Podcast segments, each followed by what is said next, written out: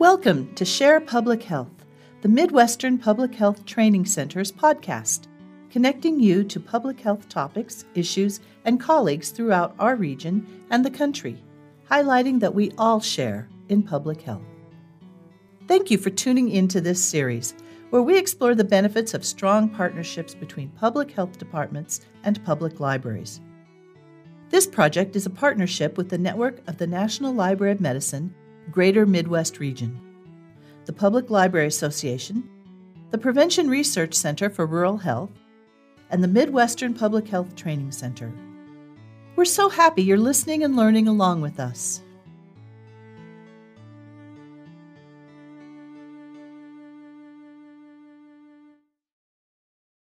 Hi, my name is Trish Hull.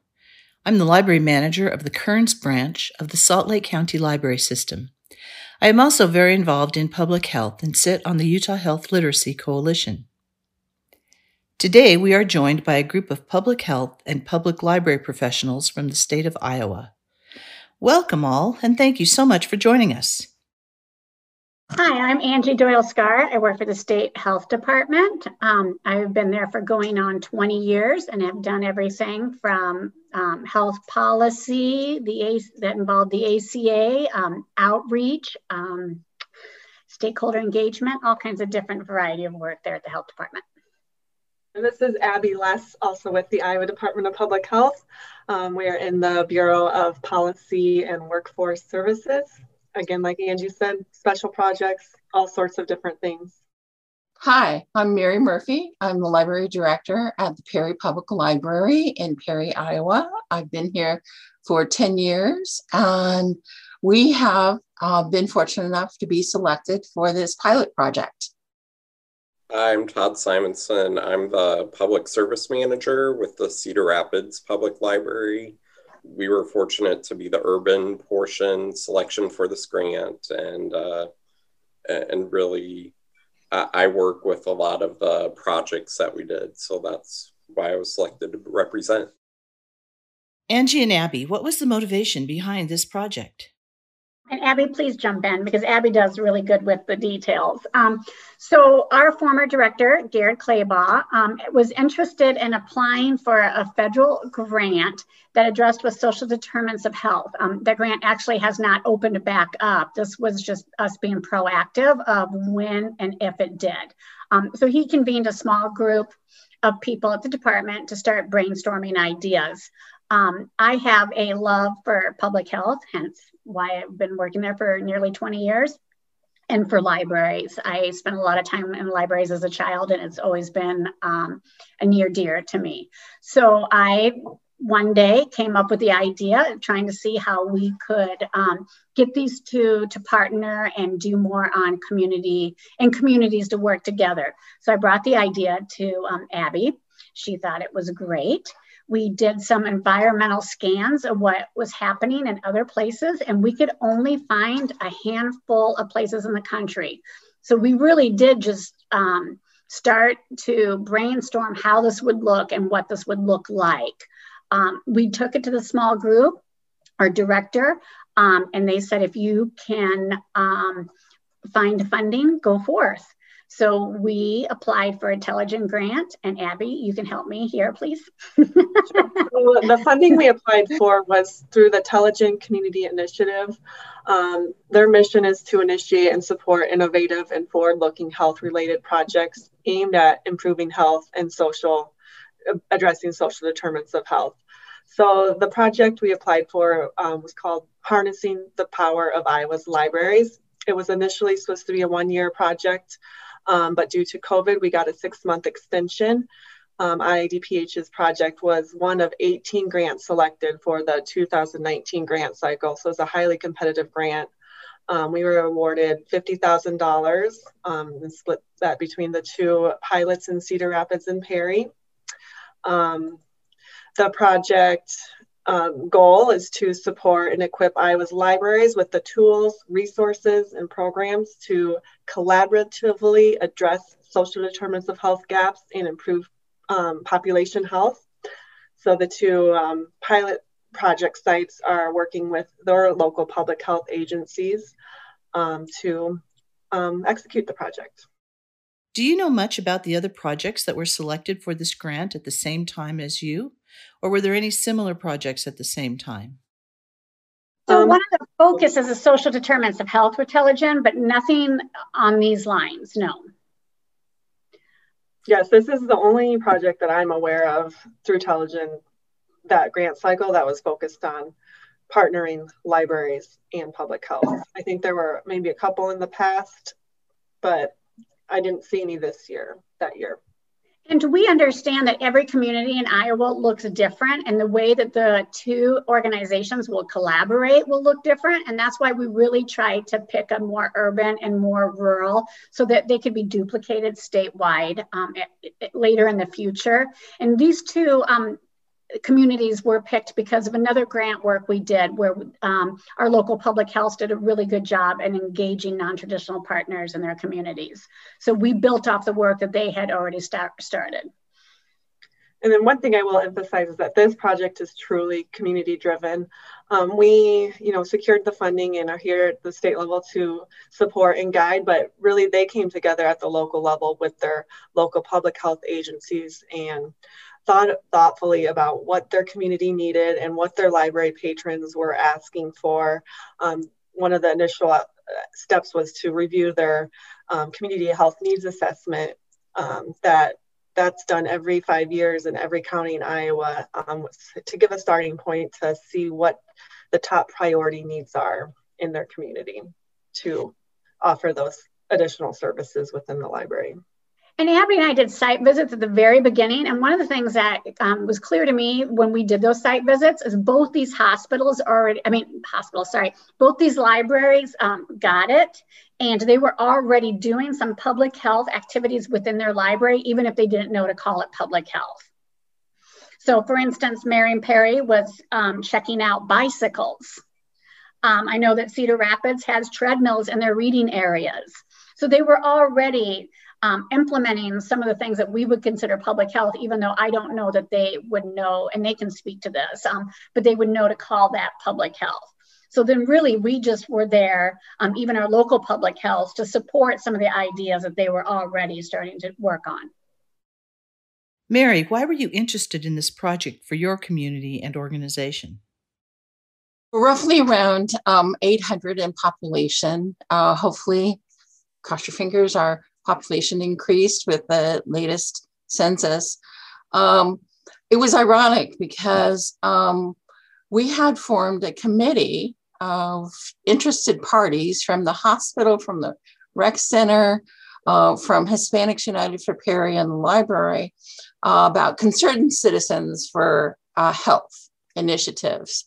And we were toying with this idea because I was aware of the Telligen grant also. And um, I had talked to um, them um, at Telligen about uh, what we could do as a community. And through the LOI that I had, letter of interest that I had um, issued to Telligen, we were then um, turned down for um, a grant, um, I think it's a, something that you um, work and define and refine um, uh, what your goals are.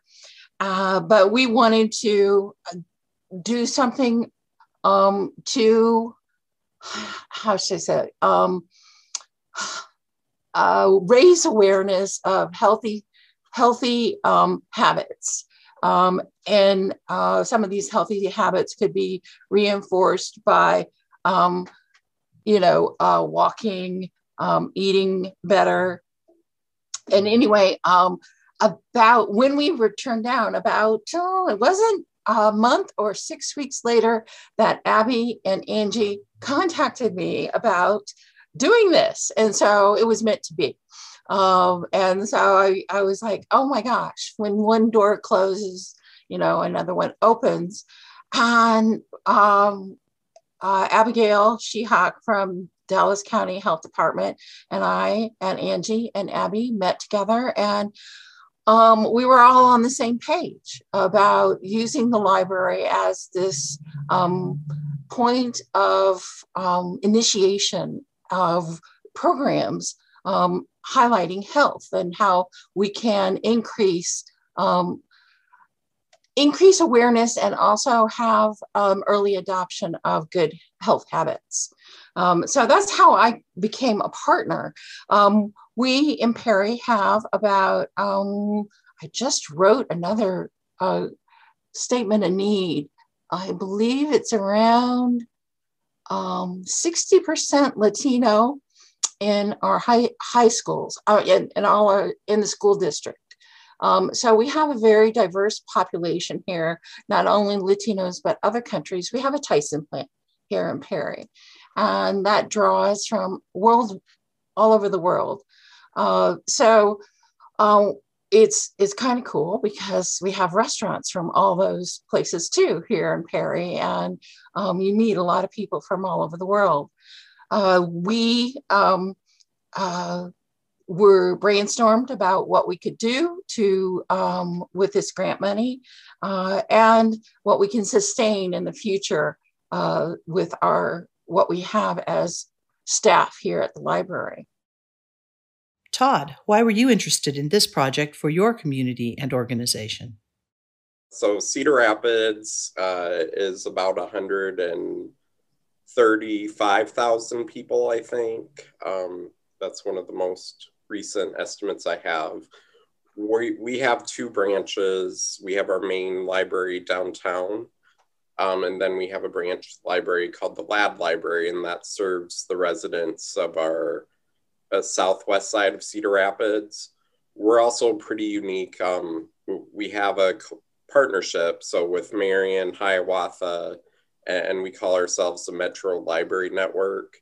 Um, and we do a lot of services, circulating materials between all three branches, working together very close, and that really covers the the north and northeast sides of uh, Cedar Rapids area. So this project wasn't um, done with Marion and Hiawatha necessarily, but we do have kind of that schematic to work with. Um, really echoing with Mary, we were when we first got a call to request, we were excited. We started brainstorming, came up with a list of a thousand ideas. Um, we met with county public health department, with Linn County Public Health, and with Angie. But really, we started generating the mm-hmm. ideas, and and I'll say, I know we'll talk about the projects later, but we really focused on what was the need of our entire community um, we have a larger homeless population in Cedar Rapids than probably most of the rest of the state has. And so that's something uh, that we focused. We're very, our, our, programming department's very successful. We have a lot of family input. So um, really taking the focus of continuing uh, programs, continuing support for people of all ages, um, for our families, but then looking at how can we target our uh, underserved uh, parents or families. So we saw a large need there. Um, the other population that we see a lot of is the senior citizen age. Um, and so really that was a focus group that uh, we took into consideration. Um, so we met in uh, oh, we met together, started brainstorming, and I'll echo kind of what Angie and Mary have said that really the great thing about this is it's formed a great working relationship with Linn County Public Health. Um, I, I know since this project, we've worked with them um, in other areas, and really it's just it's nice to know the contact. I think if you ask Linn County Public Health, if you ask library staff, um, we're in a position where we want to help people, but sometimes time gets the better of us. And so it's not knowing who to, uh, who your go to person is in that time and not knowing can kind of get in the way. But uh, since this grant, we've partnered with Linn County Public Health on a, a variety of other issues to best support our community. So that's been really a, a great thing we've seen. Mary, what are some projects your library has been involved with in partnership with public health that you're excited about? The first one that we initiated was the Fresh Fruit and Vegetable Recovery Rescue. And we're in a um, town with two grocery stores. Um, at well, actually two um, Anglo grocery stores and two Latino grocery stores, so four altogether. And what fresh fruit and vegetable recovery is all about is rescuing the fresh fruit and vegetables and the produce section of the grocery stores before they're put in the dumpster. They're um, by law they are only allowed to uh, put out um, uh, let's say lettuce for a certain amount of days, but at the end of the those days, there is still some nutritional value in the lettuce, and so it can be put uh, rescued um, and made available to people, and um, people can eat more healthy. Um, I was astounded by the statistics that over 50% of the fruit and vegetables that you see in the grocery store are wasted. Um, and that's a low figure. Some people say it's as high as 80%. Um, so uh, I talked to the managers. The, the, the joy of living in a small community or being partners in a small community is that you know everybody. So I talked to the managers of the local stores and um, they were all for it. Um, I had help with Stephen Williams. Stephen Williams from um, Eat Greater Des Moines. And he helped me a lot get it all set up. Uh, we bought a refrigerator, um, a commercial one that's in our lobby. Uh, and I know this wouldn't work for a lot of communities because other partners or other people or entities are doing it in their communities when you get to larger communities. But um, it worked very successful for us. We had a driver um, pick up the um, fresh fruit and vegetables, bring it to the library, drop it off. Uh, and we, when we opened at 10, people would come in. We did it on a first come, first serve basis. And then um, the it was magnificent because they would all the fresh fruit and vegetables would disappear by five o'clock. So they would be in the hands of people who could take advantage of these in their diets uh, I, I was astounded that people that I had never seen were coming into the library to take advantage of the program. We also did um, a story walk, and I just wanted to address something that Angie had said that um, great ideas get disseminated very quickly. And I've got to say, there's a story walk revolution going across Iowa right now. Um, I had, um, I was in a meeting, let's see, um, last Friday, and then last, a week ago, Tuesday, um, where I was disseminating information about story walks. Um, and the story walk we, we have, um, the stations are not watertight. And so we have to laminate everything. Well, Iowa Prison Industries have solved this problem, and now they have watertight stations that you can put your um, pages in from storybooks, um, which solves a lot of lamination problems. Uh, but I can tell you that uh, it is becoming such a popular program because people like it. Um, we have gotten such great feedback from our community about the story walk, not just families, but um, the one that I had cited before was someone um, that took her mom through the park. And we have this beautiful park in Perry called Weiss Park, and it has a 10 foot wide flat cement um, path. And she takes her mom in her wheelchair around to the book um, when she walks with her mom. And it's one of those special things to do with mom. Um, and she said they both really, really enjoy the books. And we have been changing the books about once a month. So I would say that that um, was is success. success. Um, it's a permanent story walk. We're actually thinking about putting a mini story walk around the library. So when they when kids or anybody comes to the library, they just walk around the perimeter of the library and enjoy a small story walk.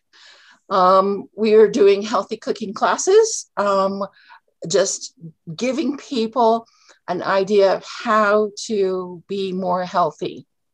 And um, among other things, I don't know how long you want me to go. I'd be curious, Mary, how did the prison industries get engaged in this to be able to assist?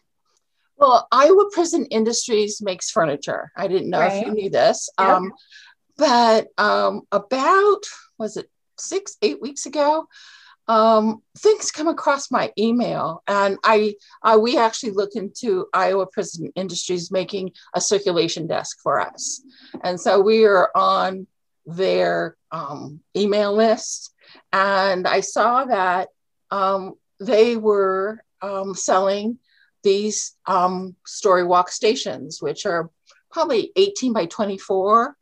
And when it said weatherproof, I was just like, right. oh my gosh, that's something that Barking Dog out of Vermont um, uh, doesn't, you know, ours don't have. And so we have to laminate every piece. Um, so it's wonderful. Uh, Thank you, Mary. Yeah. So yes, it's those little tidbits of information that makes it so much easier for the next person to do it. That's so. right. That's right. And that's what this project is all about. Thank you. You're welcome. The story walk sounds like such a great idea during the pandemic because it is another way to engage with the library in a COVID safe way. I wanted to actually, uh, when I kicked it off, to have a um, story time featured there, an outdoor story time. Well, that didn't happen. so, so we took pictures and we publicized it, but people are using it and they they are intrigued. Yes. As Angie said earlier, Mary, you all have been doing some health related programming for a while. How did the support from IDPH and the input from Dallas County Public Health change or strengthen the work you were doing? It um, actually gave me more of a um, push to uh, address those needs. Um, I think libraries um, have partnered with different entities in their their community.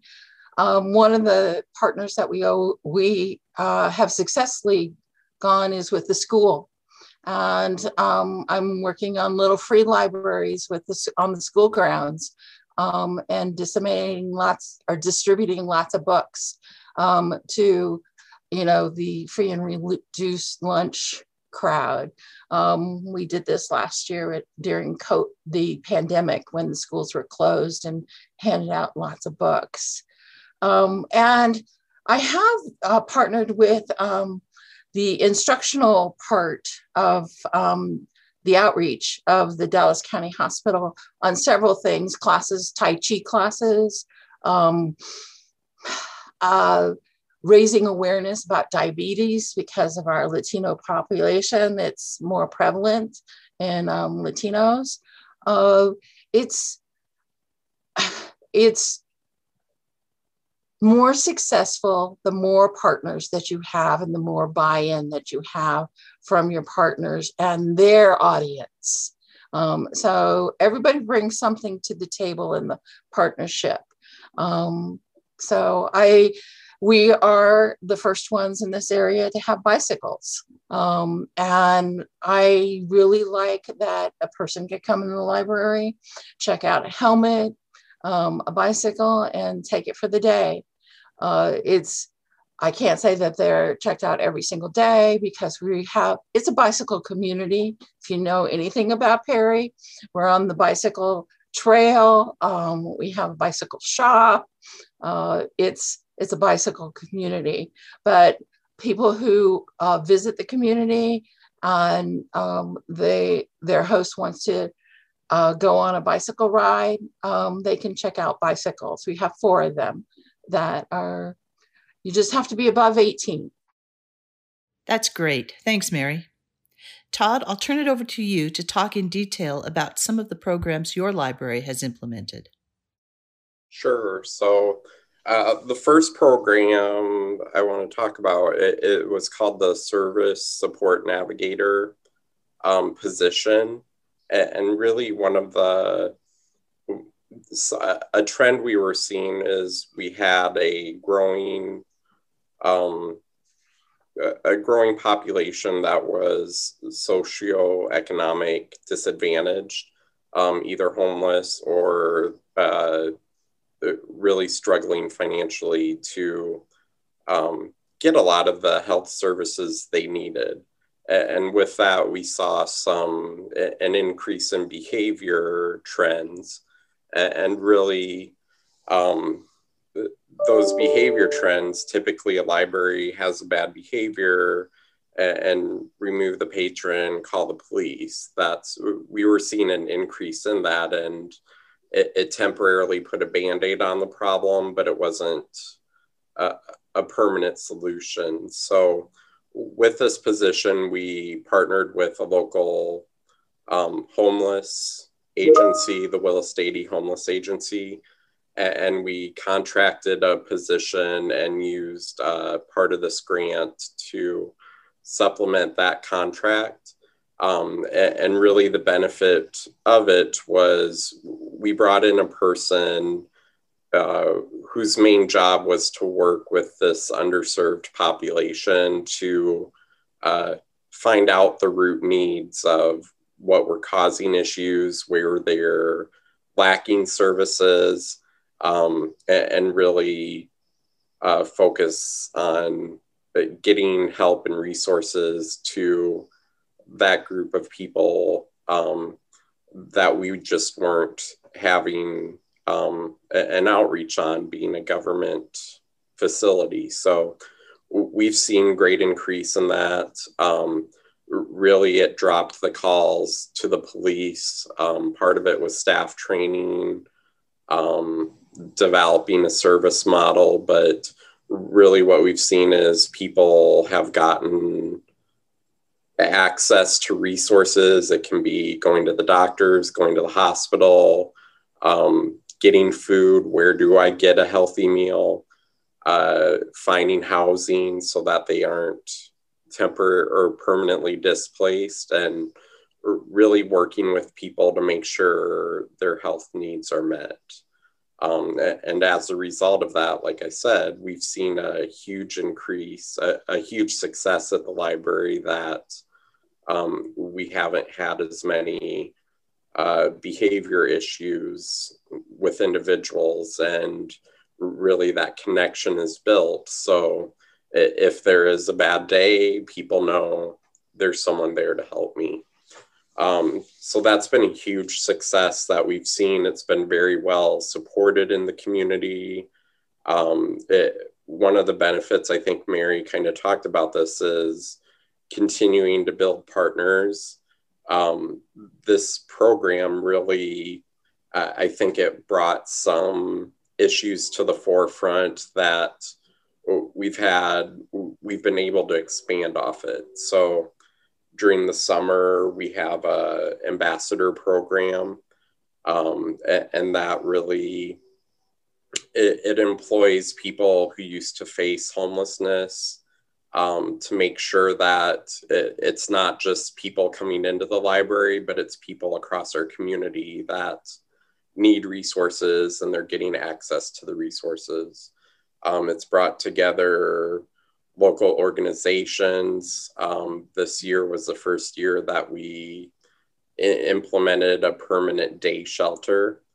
Um, so we had night overflow shelters um, that were at capacity, but really during the day, what were we doing with people who didn't have a place to go, especially during the winter when it's cold? And really, um, I think that's a success that it's brought together a lot of other local partners to where we're addressing issues that might have been um, ignored prior to that.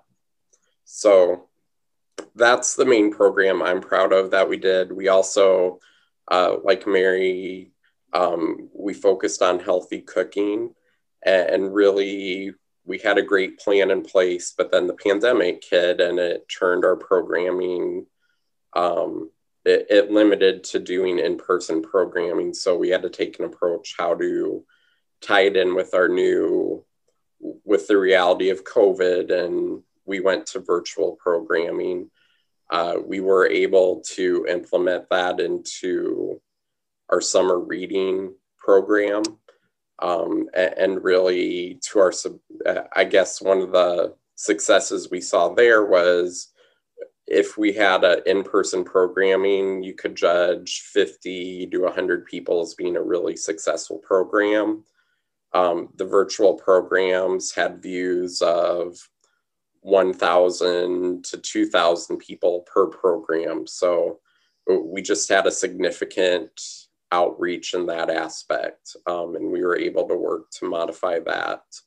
And then, really, the other program that we focused on um, was circulating fitness kits. And so, uh, really, our intent there was there's all of these, we realize the importance of health, but there's sometimes, if somebody's on a limited budget, um, it, it's not as easy to go out and say, get a get a yoga mat and do yoga. That's going to be your go to. Um, so, really, the intent was we have some of these materials for people to try to see.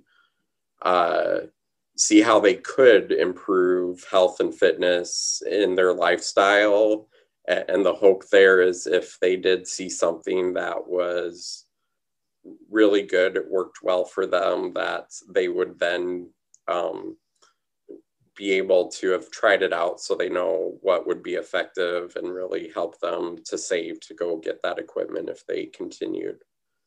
Um, the other thing I'll touch on, and this was with the pandemic and with uh, the derecho that came through, we weren't able to get a, a fourth program we wanted, but I, I, think this is a great example of the partnership is uh, we were looking at doing something with a raising a reader program. So, really focusing on people that um, showing expecting parents, mothers, the importance of literature even before they gave birth. Um, our whole focus when we initially were talking about that program was focusing on our entire community and really promoting the importance of literacy.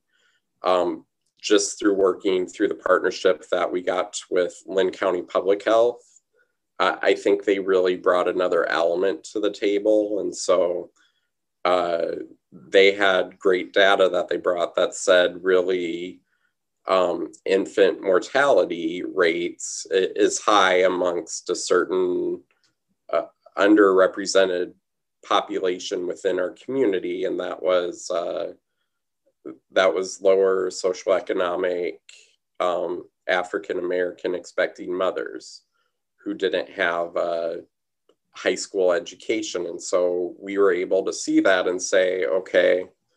Um, really, how can we use our existing raising a reader reader program, and, and how can we expand that to show to show all um, people in our community the importance of literature, of health um, during that population. And, and I'm just proud of that. It, it wasn't necessarily within my department, but I thought that was really great that we were able to take something we were existing planning, work with Linn County Public Health, and expand that. Todd, was the Raising a Reader program um, partnered with uh, ISU Extension and Outreach? That one wasn't. That one was, we were working with uh, United Way on that and, okay. really getting yeah. the early childhood literacy, I think, was the first component, but it just kept building that the pre literacy or the um, pre birth literacy was so important. Yes. Um, we partnered with ISU Extension and Outreach for Raising a Reader. It's a program that they have, and we're targeting um, children between the ages of two, two and five, and um, you know, providing books and uh, mentoring. Um, so, good. and that was I, I, think where we were going with it with this program which we'll do eventually but uh, i know our programming manager who was taking the lead of it um, something i didn't know as a man but just how they have books to read for expecting mothers while you're pregnant that are mm-hmm. um, shaped to work around the it, it's something they're specially designed for expecting mothers um, and, and, with the baby growing. So that was part of the, we are looking at ordering those types of books because it is important to start reading to your child before they're born. They hear your voice, build that relationship, um, and start to hear literature. So we were, that was what was so exciting about Linn County Public Health, they really opened our eye to it that pre birth literacy is huge. Um, we were going to look at providing these kits to local doctors' offices, to hospitals, um, and, we'll still do that. But I think the pandemic got in the way of getting things manufactured and really it, it took an impact on medical the medical community what it, it really hindered um, to a point those partnerships. But I, I would say that it, it's still a great foundation that we can continue to expand on even beyond the grant period. And one of the things that I love about this is I know that so often libraries are seen as a place to check out books and so when you hear about these activities, I mean, libraries go well beyond. They are essentially community hubs, especially in rural communities. When I used to do outreach for a program at the health department, I had outreach coordinators across the state, and I told them to reach out to their libraries, and a few of them didn't understand why. And I said, I guarantee you, especially in these small communities, the librarians know this, this program I worked on was kids' health insurance. And I said, these librarians are default the community social workers and they know whose family's plant just closed down who are probably losing their insurance. And you know they really are those they can be those community hubs. And cedar rapids i think just as a perfect example and especially with their homeless population is also still yet a community hub. And so libraries are so much more than just checking out um, books. And we need to showcase those um, those efforts um, more I think that is one of the reasons partnerships and collaborations are so important, because too often libraries are asked to take on work that we aren't aware of or haven't been trained to do. So, having these strong partnerships can help bridge the gap in order to allow us to be that hub and the connector we're so often the background. People don't realize what public health does because when we're doing our work well, then you don't see us. We are, I mean, right now, obviously the pandemic changed that a little bit, but generally we are not seen. And so when we build those partnerships, then um, it, um, what am I, it, it not accelerates, but rises up even the work that public health is doing in a more visible, positive way. So it really is a win-win for both organizations and for the just, for the local communities also. And it is and just to echo that like uh, uh, so I, I i now since i'm spearheading this and i have a close contact at Linn county public health um, with the vaccinations coming out with covid they have just been inundated with calls. There's a lot of confusion because who's eligible to get a shot, where can I get a shot, is the shot safe? And, and really, they do not, uh, they're stretched to capacity. And so, uh, getting disseminating information out is not always the easiest, and the public health is experts.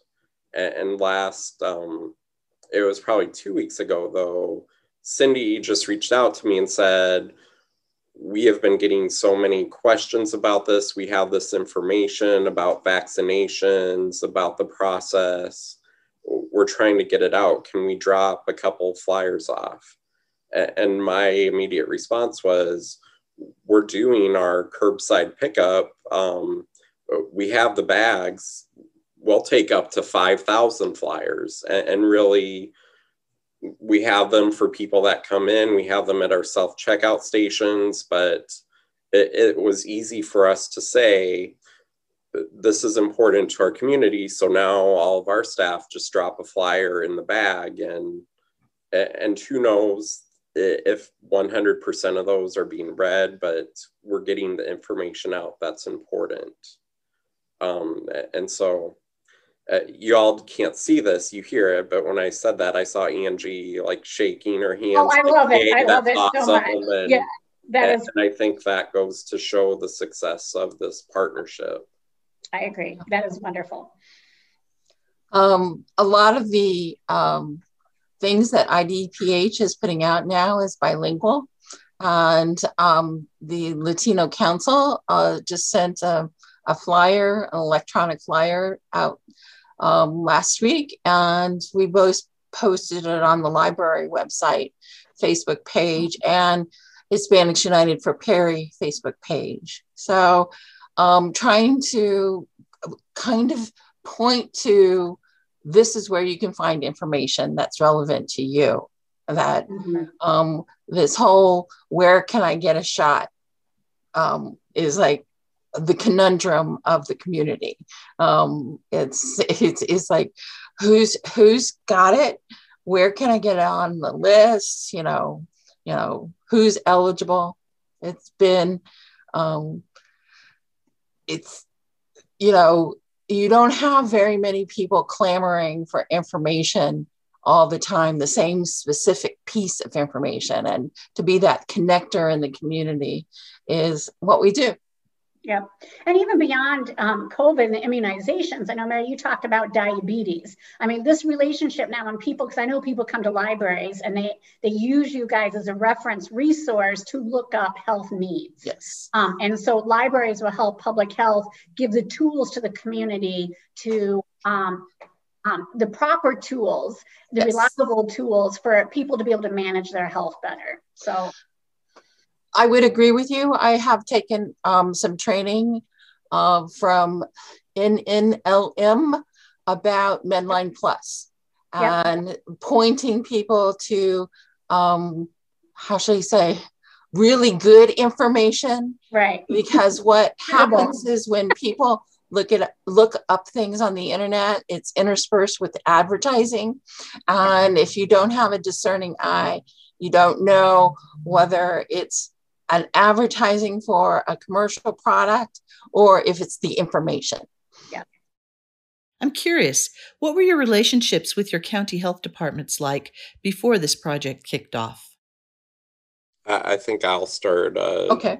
I, I, don't think we, uh, I think it was an extent that we knew there was a Linn County Public Health Department and there were times when we might collaborate between, but I really think uh, it, it's brought the two agencies much closer.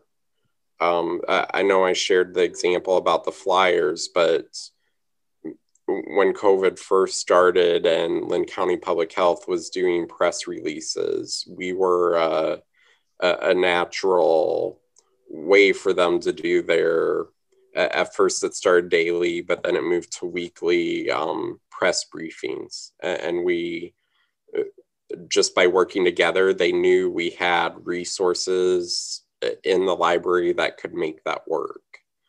Um, we, uh, shortly before COVID, we were again on the grants. We planned a um, staff development that we gave to Linn County Public Health because libraries general one of our one of the important things to us is information literacy.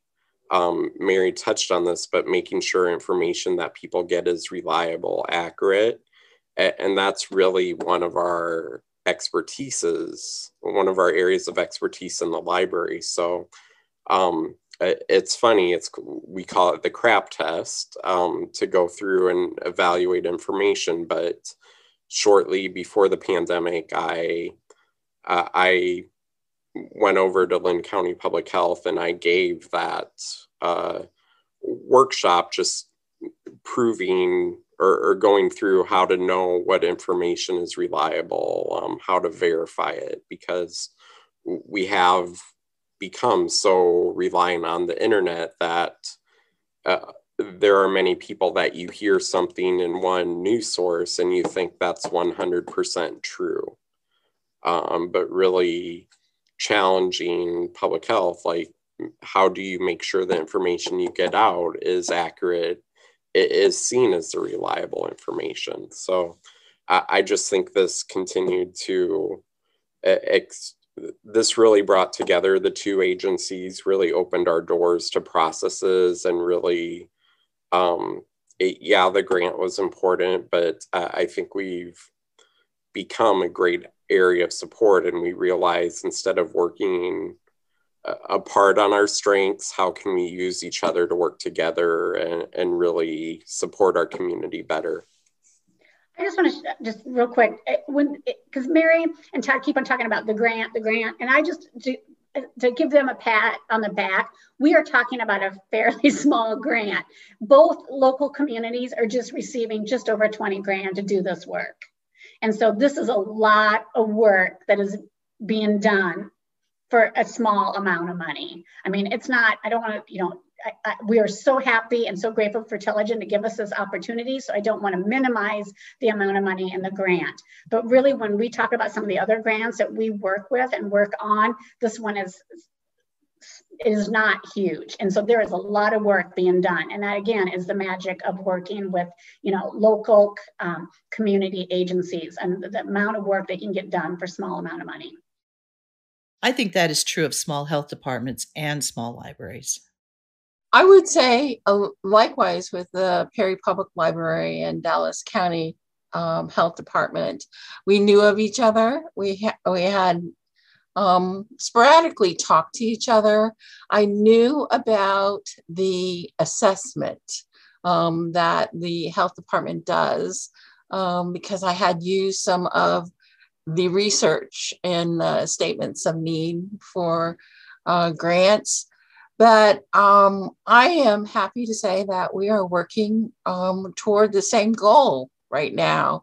Um, and it's always um, fun to uh, have another colleague that um, I call Abigail all the time now. Um, and, and I, I, I like it when I have a source that uh, can tell me, you know, what is the truth?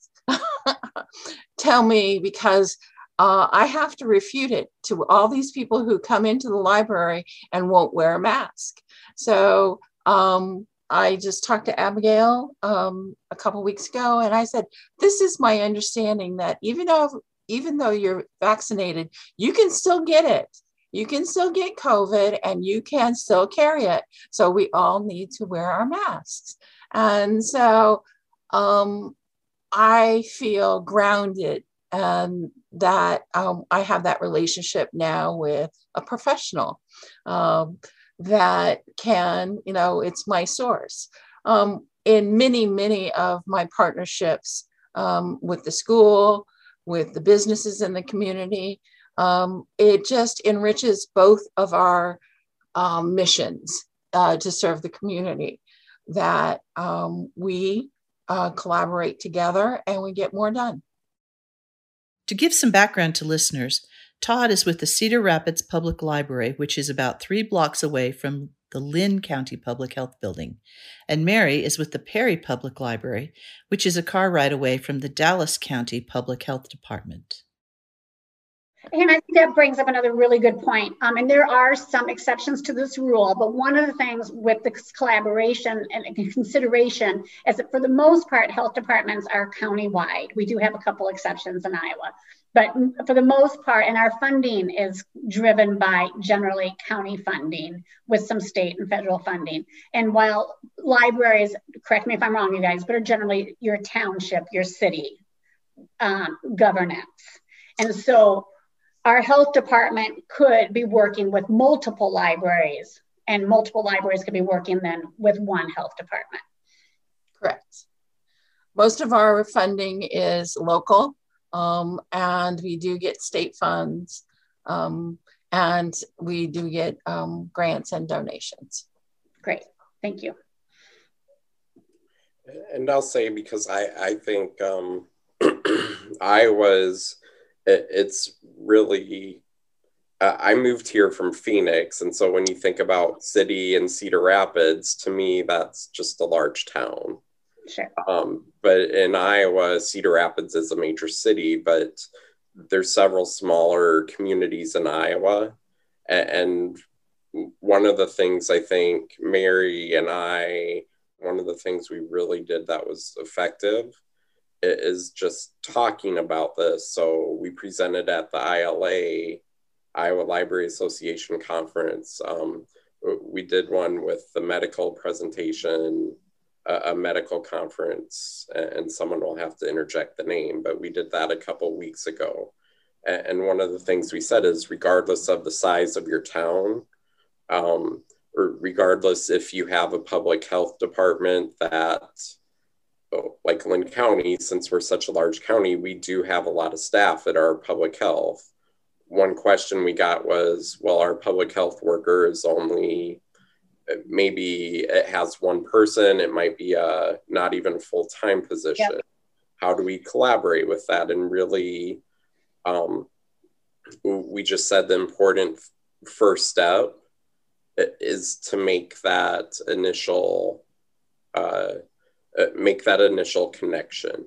Uh, I, I think it's fair to say everybody can be stretched to their own directions. Library staff can, public health staff can, especially during COVID, but really make that connection, see where you can, um, where you can work together mm-hmm. to, be- to better uh, better provide resources and support to your community. That's that's the first step. And Angie, I appreciate what you said earlier. The twenty thousand um, for Cedar Rapids. That's not. Uh, that's not the major part of our budget. Our, our support service navigator position did cost more than that um, in, in total. So uh, the money really did help us. Um, but really, the importance was that connection and and using your partnership resources to better provide access to the community.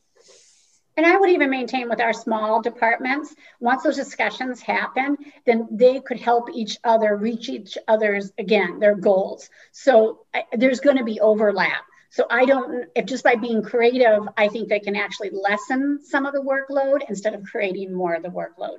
That's what I would hope could happen um, through those conversations. Angie, it seems like places with larger populations in Iowa may have an easier time collaborating. Yet the smaller communities with less staff time and resources may realize more profound impacts as a result of these collaborations. Do you have any thoughts on this? There are going to be advantages and disadvantages to a rural and urban. And I know I listened to one of your webinars earlier about what do we mean by rural and urban to Todd's point. And I know when I met with Mary that she doesn't consider herself real rural because they really are. Perry is the community hub of that community. Um, and so I, we just use those terms um, for the sake of the grant, but I love communities being able to define that themselves. So if if, Mary doesn't want to consider herself rural, then we need to come up with another terminology for that. But um, to go back to your question, so in small communities, because I've lived in a very small community and now I'm in the biggest urban community in Iowa. And in small communities, you um, you know each other again, going back to when I was talking about Hawkeye Outreach, small libraries, small public health are going to know when certain companies close down. They're going to know who's uninsured. Um, our local public health received grant money to do outreach outreach for numerous programs. I mean, they're always trying to think of creative ways to do these outreach and to reach their population. That is a focus. That is a priority of our local public health to reach communities outside their local public health office walls. And what better partner to do that than your local library? So that is just one example how in a rural community, it really not only the impact is significant, but those relate your kids probably go to school with each other, right? Or your husbands work together, or you know, those relationships are there frequently while in an urban setting, there may be more resources, there may be more programming, but those relationships sometimes are a little bit harder to, I would maintain, to establish.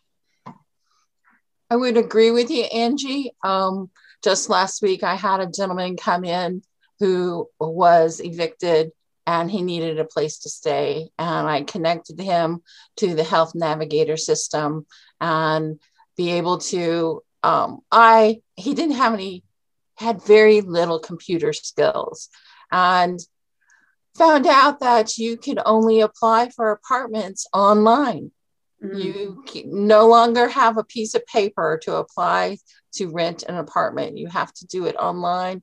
You have to upload your paycheck. You have to upload. Um, it was, it was, um, you know, I was like, okay, uh, take a picture, um, send it to my email, upload um, this document onto the computer. Uh, I mean, he had all the pieces of paper with him, but he couldn't apply for um, to, for an apartment without computer skills. And so I was, re- I really feel there's a segment of our population that is being left behind. And correct me if I'm wrong, libraries really have become kind of an IT hub for yes. um, yes. the communities and populations that may not have that at home. So that would be another way that the local libraries could actually help a local health department. And some of the programs that are eligibility criteria that the local library can help those individuals who do not have computers at home um, take advantage, and I, I, don't mean that word, but to um, to use their computers to get the desired outcomes. You're, you're correct. Um, it was fortunate that we were the only ones in the library, and I had him sit five feet away from me and I was inputting the information. Um, but um, it's hard. It's very hard um, because, uh, you know, and when I talked to Abigail about uh, hooking him up with uh, or, or connecting him with the um, health navigators to actually find him a place to sleep. So, great job, Mary. And you made an impact, a significant impact on his life. But by the time it, you sat there in a short amount of time to help him, so that is again strengthening your local community. As this project comes to a close, how do you see a way forward in continuing the great work that started as a result of this project? This funding is about to end. So we are always um, looking for ways that we can um, you know, make this sustainable or even spread it statewide. We do have a collaboration with the state library now, established a relationship where we are venturing and how, you know, we have a local pilot doing it on the ground level, but it also helps when on a state level that we can offer tools and resources to help, even if the funding at this point is not available. So we're working with the state library right now to make various webinars and resources available through the state library down to the local libraries. So we hope with the outreach down on a local level and then on a state level that we can start to um, meet the needs that are in the middle. And one of the other things that Abby and I are working on from this grant is a toolkit that we hope to have um, available and we will continue even after this grant is over to work on the toolkit to make it timely and useful. Because right now we're really creating this off two pilots um, but to make it available to other libraries who could be interested in it. So we hope that even beyond these two pilots that this work will continue to grow um, beyond our, our local community those um, handful of local communities. If i may um, the fresh fruit and vegetable recovery, Dallas County Public Health had an intern and she wrote a toolkit um, how to implement it. Um, it has from the ground up how to implement it. And you really have to be a certain size community to take advantage. You have to have a, a grocery store in your community. So um, it has to be of a certain size. But um, I was amazed at the amount of fruit and vegetables that we um, channeled through the library to people. Um, and um, it, it's, you know, it's that it would have been in a dumpster if it hadn't been used. That is the um, good feeling inside you that you're actually um, you know, lessening our our our our landfills and our trash and putting it to good good use. Um, so I would say yes, um, that um, there are there is a toolkit out out there. And I'll say we're uh, we'll continue our partnership. I, I, think I've said this several times, and it's it's been shared, but I, think the important takeaway from us was uh, really it, it's it, I don't want to say forced us, but it really put us in a great spot to make a better relationship with a community partner and, and really the the benefit is is it better serves our community. So um, we'll maintain that partnership we'll maintain the projects that we started but uh, i guess my takeaway to anyone listening would be it, make that first step connection it, it doesn't have to be a it, it doesn't have to be a support service navigator position like Cedar Rapids had because every community has different needs. But if you make the time, make the connection, uh, it's only going to be bring good things to your library, to your communities. I would um, concur with um, Todd that um, partnering uh, with anybody in your community um, showcases them and showcases you.